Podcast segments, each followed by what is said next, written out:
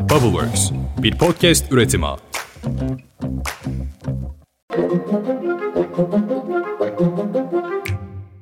Günaydın. Bugün 8 Mart 2023. Ben Özlem Gürses. Bubbleworks Medya ve Pusholder ile birlikte hazırladığımız 5 dakikada dünya gündemine hepiniz hoş geldiniz. Bugün Dünya Emekçi Kadınlar Günü. Milyonlarca kadın bugün hakları için bir kez daha yürüyecek. İstanbul'da da feminist gece yürüyüşü var. Ben de orada olacağım. Bu arada Bubbleworks Medya'nın tüm içerik üreticileri olarak ortak bir şekilde hazırladığımız özel bölümümüzü de yine burada bulacaksınız. Şimdi gündeme bakalım. CHP Genel Başkanı Kemal Kılıçdaroğlu Millet İttifakı masasının ortak adayı sıfatıyla partisinin grup toplantısında ilk kez konuştu ve kürsüye veda etti. Yani bu kürsüye veda etmek için bugün buradayım. Ne yalan söyleyeyim. Bu satırları bu satırları kaleme almak benim için de hiç kolay olmadı. Tüm yaşanmışlıklarımızı arkada bırakarak bu kürsüye veda etmek pek de kolay olmuyor. Bu salon, bu kürsü aslında benim evim. Sizler de benim yol arkadaşlarımsınız. Size son kez bu kürsüden bakmak istiyorum. Kılıçdaroğlu seçim süresi boyunca artık grup konuşması yapmayacak. Kampanyasında CHP rozeti bayrağı ya da benzer bir slogan kullanılmayacak. Ancak seçim sonuçlanana kadar CHP Genel Başkanı kalmaya devam edecek. Eğer seçilirse sonra ne yapılacağına ise altılı masayla birlikte karar verecek.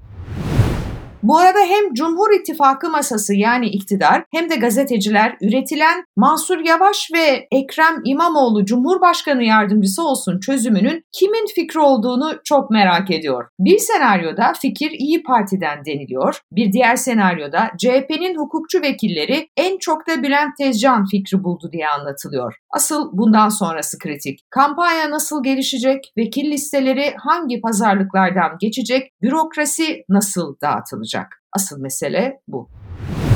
Adaylık açıklamasının rüzgarı hafifleyip resim netleştikçe son gece masada yaşanan mini kriz de ortaya çıktı. İsmail Saymaz'ın haberine göre iki belediye başkanı formülüne Deva Partisi ve Demokrat Parti masada itiraz etmiş. Hatta iddia o ki Meral Akşener neredeyse yine masadan kalkacakmış. Davutoğlu'nun krizi aşmak için devreye girdiği, Akşener'le 15 dakika görüştüğü ve arkasından masaya geri dönüldüğü anlatılıyor. Deva Partisi Genel Başkanı Ali Babacan dün çıktığı bir televizyon kanalında Meral Hanım'ın sandalyesinin orada olması bizim için önemliydi dedi. Anlaşılan kırılan kalpleri belki de onarmak istedi. Kemal Kılıçdaroğlu da son 3 günde çok ağır eleştirilere maruz kalan İyi Parti Genel Başkanı Meral Akşener'e sahip çıktı. Bakın şöyle. İyi Parti'nin Sayın Genel Başkanı Meral Akşener ile birlikte yapacağız bu deliliği.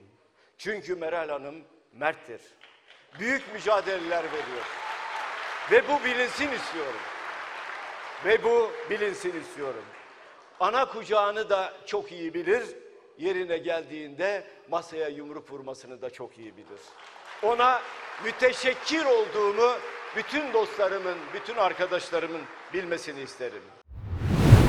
Ancak anlaşılan MHP Genel Başkanı Devlet Bahçeli aynı fikirde değil. Uzun süre aynı parti çatısı altında siyaset yapan Bahçeli, Meral Akşener'le ilgili grup konuşmasında sert konuştu.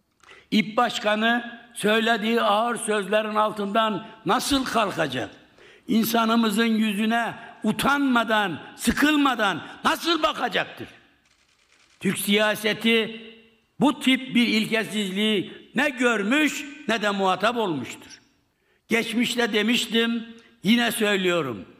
Bir kere satan yine satar, yine satar, bu arada krizleri aşarak ilerleyen Millet İttifakı'nın 6 liderinin ilk programı da deprem bölgelerine yönelik olacakmış. 6 lider hep birlikte yarından itibaren deprem bölgesi ziyaretlerine başlıyor. Bunca gerginlik arasında akıl almaz bir iddia da eski Ülke Ocakları Başkanı Alaaddin Aldemir'den geldi. Aldemir, Kemal Kılıçdaroğlu'na bir suikast girişimi olabileceğini öne sürdü. Tam cümleleri şöyle diyor ki Aldemir, bir mafya grubu üzerinden Kılıçdaroğlu'na hamle yapılacağıyla ilgili duyumlarım var. Devlet görevlilerini göreve çağırıyorum. Hepsi ortağı olur bu işin. Genel başkana haber vermeden ben bunu açıklıyorum ama sakın ha bu ateş hepimizi yakar. Çok açık söylüyorum. Gerçekten vahim bir iddia. Umarım devletin güvenlik bürokrasisi gereğini yapıyordur.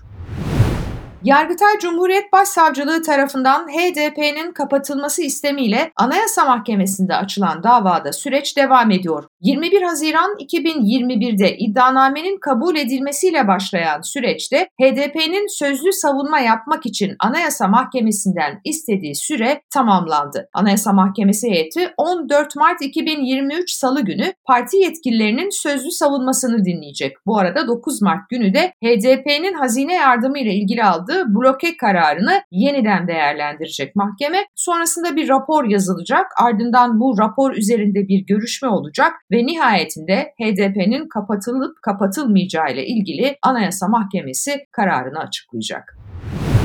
Unutulan ekonomi gündemine bakalım bir de hızlıca. Aile ve Sosyal Hizmetler Bakanlığı 2022 yılı verilerini içeren raporlarını açıkladı. Bakanlığın verilerine göre ekonomik krizin altında ezilen 4 milyon 419 bin 286 hane 2022 yılında sosyal yardımlardan yararlanmış. Düşünün bu hane sayısı. Bunu bir de 4 ile 5 ile çarpın kişi sayısını bulacaksınız. Yani Türkiye'de kaç milyon kişi sadece sosyal yardımlarla yaşıyor aslında. Daha dehşet bir veri var. Öz ailesinin bakımını sağlayamadığı 157.248 çocuğa ise sosyal ve ekonomik destek veriliyormuş. Düşünün. Yani bu gerçekten dehşet. Bu ülkede anne babasının bakamadığı 157.248 çocuk var arkadaşlar. Et fiyatlarında yılbaşından bugüne %50 oranında bir artış yaşandı. Beylikdüzü'ndeki et ve süt kurumunun önündeki kuyrukta sıra bekleyen Nazime Kahraman. Kasaplarda 300 lira buradan 110 liraya alıyoruz. Sabah 5'te geliyoruz. Son sırada bekleyenlere kıyma kalmıyor diyor. Ankara Kasaplar Odası Başkanı Fazlı Yalçındağ da et fiyatlarında bir yılda olması gereken artışın 2 ay içinde yaşandığını söylüyor. Başka isyanlar da var çiftçiden. AK Parti iktidarının gıda enflasyonunu dizginlemek için domates ihracatına yasak getirmesi üreticileri isyan ettirdi. Antalya'da yol kapatan çiftçi kısıtlamanın kaldırılması çağrısında bulundu. Depremi ve orada yaşanan çaresizliği unutmadık tabii ki. Marmara ve Kahramanmaraş'ın ardından Kayseri'de de peş peşe dün depremler gerçekleşti. AFAD'ın açıklamasına göre 10 dakika içerisinde 4,7, 4,4 ve 4,3 büyüklüğünde ard arda 3 deprem kaydedilmiş. Çevre illerde de hissedilen deprem haklı olarak kısa süreli bir paniğe de neden olmuş. Sağlık Bakanı Fahrettin Koca deprem riski taşıyan bazı hastanelerin taşınmasına yönelik çalışmanın devam ettiğini söyledi. Boşaltmamız gereken hastanelerimiz var diyor bakan ve Cerrahpaşa, Çapa, İstanbul ve Ankara'daki diğer kamu hastaneleriyle de ilgili bu binaları ne yapacaklarına bir iki gün içerisinde karar vereceklerini söylüyor. Bir de Kızılay'ımız vardı malum manşetlerden düşmeyen. Meğer Cumhurbaşkanı Erdoğan Kızılay Başkanı için gözüme gözükmesin demiş. Anlaşılan Erdoğan'ın bilim insanlarıyla yaptığı deprem konulu toplantıda tek bir kişinin Kızılay Başkanı Kerem Kınık'ın olmaması tam da bu sebepten. İstanbul'da deprem riski olan bölgelerde oturanlar çevre illere taşınmaya başladı. Kırklareli, Edirne ve Tekirdağ'da depremden sonra 53 binin üzerinde konutta kiralama veya satış işlemi yapılmış. Edirne'deki emlakçılar kentteki ev fiyatlarının 3 kat arttığını anlatıyor. Hatta kent merkezinde evi olanlar yüksek kiralardan yararlanmak için evlerini kiraya verip köydeki evlerine taşınmış. Kırklar elinde ise köylerdeki arsa metrekare fiyatları 300 TL civarındayken şu anda 1500 TL'nin üzerine çıkmış durumda. Hatırlayalım bu barınma işini çözmek için üniversiteler kapanmış, depremzedeler KYK yurtlarına yerleştirilecek denilmişti. E öyle olmamış. Bizzat Cumhurbaşkanı Erdoğan 800 bin kapasiteli KYK yurtlarında 160 bin depremzedenin konakladığını söyledi. Yani yurtların sadece %20'si dolmuş. E peki üniversiteler niye hala kapalı?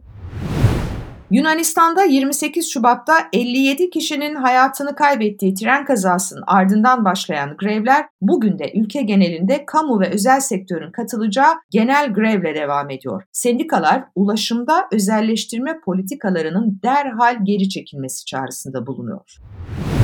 İspanya Başbakanı Pedro Sanchez, kadınların siyaset, iş dünyası ve kamusal hayatın tüm alanlarında eşit bir şekilde temsil edilmesini öngören yeni bir toplumsal cinsiyet eşitliği yasası duyurusu yaptı. Bu yeni yasaya göre 250'den fazla çalışanı ve yıllık 50 milyon avronun üzerinde cirosu olan borsaya kayıtlı tüm şirketlerin yönetim kurullarının %40'ı kadınlardan oluşacak. Siyasi arenada ise partilerin seçimlerde eşit sayıda kadın ve erkek aday göstermesi zorunlu olacak. İspanya'da durum bu. Türkiye'de ise biz İstanbul Sözleşmesi'nden çıktık. Ama illaki geri gelir hem o sözleşme hem de kadınların hakkı hukuku. E bugün de kadınlar için birlikte söylemeyelim mi? Kıl ya yerinden oynar kadınlar özgür olsak. Özgür bir sabah yanında görüşünceye dek. Yaşasın kadınlar, yaşatsın kadınlar. Hoşçakalın.